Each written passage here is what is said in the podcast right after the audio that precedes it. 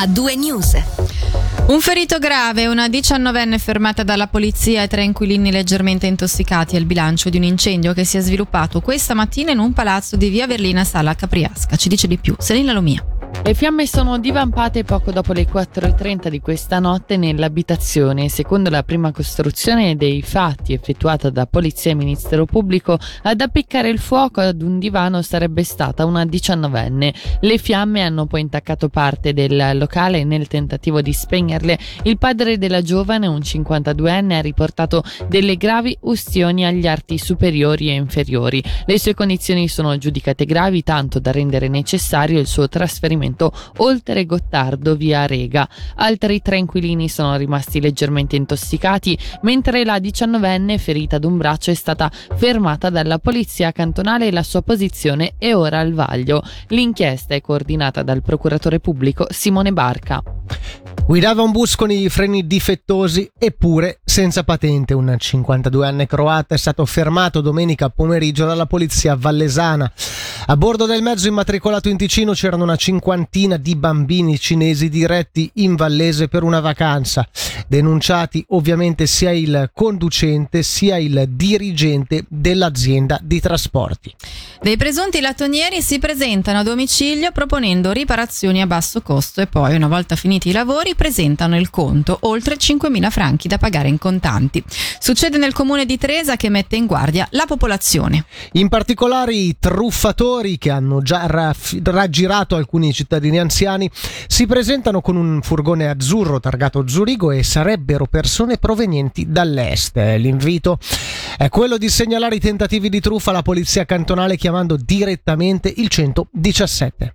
Andiamo a Chiasso dove sono oltre 600 le firme in 15 giorni per, eh, raccolte in 15 giorni per la petizione lanciata dall'ex sindaco Moreno Colombo per porre l'attenzione del Consiglio federale e del Consiglio di Stato sulla gestione del flusso migratorio a Chiasso e dintorni.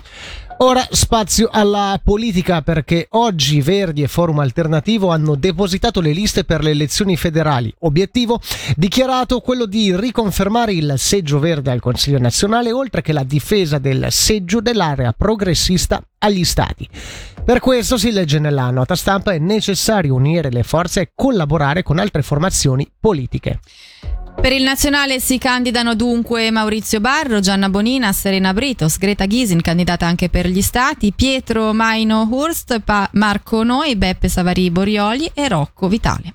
Voltiamo pagina oltre 4 milioni di franchi per un progetto lungo 5 anni che si occuperà della cura di 113 ettari di bosco di protezione dei monti di Losone. Dopo alcuni anni di progettazione il piano ha ricevuto il benestare di tutti gli enti coinvolti per capire esattamente cosa succederà a partire dal 2024. Sentiamo il capo sezione forestale del cantone, Roland David. Si tratta in particolare di interventi di rinnovazione, quindi sono interventi dove si va a creare delle aperture nel bosco per poi iniziare a rinnovare questi boschi. E la seconda componente riguarda invece gli accessi. Grazie a una strada che era già stata costruita in passato e che partiva da Ronco Soprascona, si riesce praticamente dall'alto con un ulteriore prolungamento di circa 900 metri di questa strada, si riesce a raggiungere questi boschi dall'alto e questo permetterà di sboscare tutto il legname mediante la teleferica e questo è un elemento molto importante, quindi si riesce ad evitare l'uso dell'elicottero e questo ha, ha più vantaggi sia dal profilo ambientale ma anche dal profilo proprio del disturbo poi che si arreca alla popolazione soprattutto nelle zone più fortemente abitate. Cosa vuol dire rinnovare il bosco? Non è un ecosistema così a sé indipendente che non si può toccare? Esatto, quello che noi facciamo è cercare di, eh, lavorando con la natura, di anticipare un po' i tempi per fare in modo che il bosco possa espletare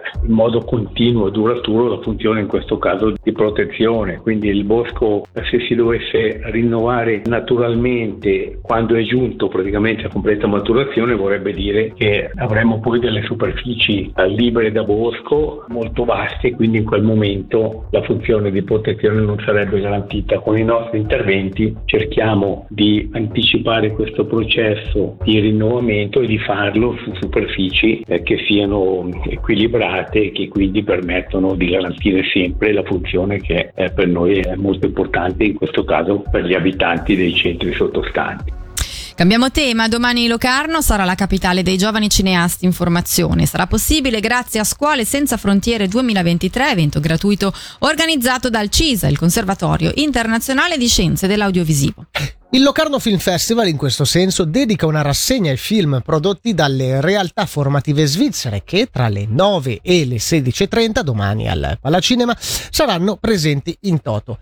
Parliamo oltre al CISA dell'Alta Scuola di Arte e Design di Ginevra, di quella di Zurigo, la Scuola d'Arte di Losanna e quella di Locerna. Sentiamo il direttore del CISA, Marco Poloni. Organizziamo questa giornata delle scuole eh, da 12 anni in sinergia con Basecamp del festival in cui invitiamo le 5 altre scuole di cinema e televisione svizzere a presentare i loro migliori corti recenti. È un evento gratuito, accesso libero. Ogni scuola presenta tipicamente 3, 4, 5, forse 6 corti che vanno da 3 minuti a anche 30 minuti e poi quello che si innesta è spero è la manifestazione della diversità delle produzioni, no? in, in, gusto, in modalità, in senso dell'humor, in struttura narrativa, in modalità narrativa. Ecco, è quella l'idea di confrontarsi e di prendere il polso delle nostre differenze in maniera costruttiva e collaborativa. Proprio il direttore del CISA sarà protagonista di un'intervista che vi faremo sentire più diffusamente nella seconda ora di A2 News tra missione e momento della scuola che ha sede all'interno del Palacinema e anche sull'impatto dell'intelligenza artificiale sul mondo della formazione nelle arti cinematografiche e televisive. Restiamo a Locarno e ci concentriamo ora sulla rotonda. Lo spazio in questione in questi giorni è sfruttato, valorizzato e pieno di vita grazie all'evento collaterale al Festival del Film. Tuttavia il resto dell'anno, salvo rare eccezioni, risulta poco sfruttato. È proprio per questa ragione che la città di Locarno ha deciso di acquistare il comparto dal cantone ed indire un processo partecipativo intitolato G Rotonda per valorizzare l'area Piazza Castello.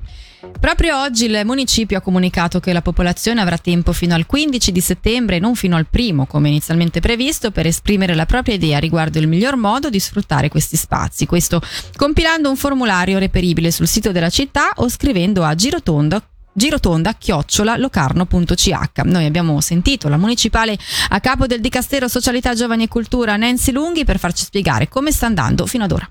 Comincia ad arrivare qualche proposta, probabilmente anche un po' per il periodo estivo, diciamo che vorremmo avere un'adesione un po' maggiore rispetto a quella che stiamo riscontrando e per questo motivo abbiamo fatto questo reminder e prolungato di 15 giorni la conclusione di questa prima fase. Qual è l'obiettivo di questo progetto partecipativo? Perché non si parla di far allestire diciamo, al cittadino un progetto, ma raccogliere delle idee. Esatto, è una raccolta di idee. In questa prima fase si vuole coinvolgere tutta la popolazione, quindi chiunque tramite tramite il formulario può disegnare rispettivamente, descrivere le proprie idee per la rotonda. Dopodiché la seconda fase che inizierà più o meno verso inizio ottobre sarà quella di valutare queste idee o anche altre idee tramite i portatori di interesse, in particolare pensiamo ai giovani, alle associazioni di quartiere, associazioni culturali, anche ai grandi organizzatori di eventi per esempio come il Film Festival per capire quali effettivamente siano le idee che possono essere concretizzabili e quali meno e cercare poi di avere un pool di idee che stiano bene assieme e da poter dare poi a dei progettisti. Ideale sarebbe poterla sfruttare tutti i giorni dell'anno, chiaramente tenendo conto di quelle che sono le necessità, quindi magari durante tutto l'anno può darsi che ci sia l'aspetto per esempio del parco giochi, del coinvolgimento delle famiglie o comunque della popolazione in generale, poi ci saranno sicuramente quei momenti dell'anno come quello attuale in cui un festival per esempio la utilizza per quello che sono i suoi eventi collaterali.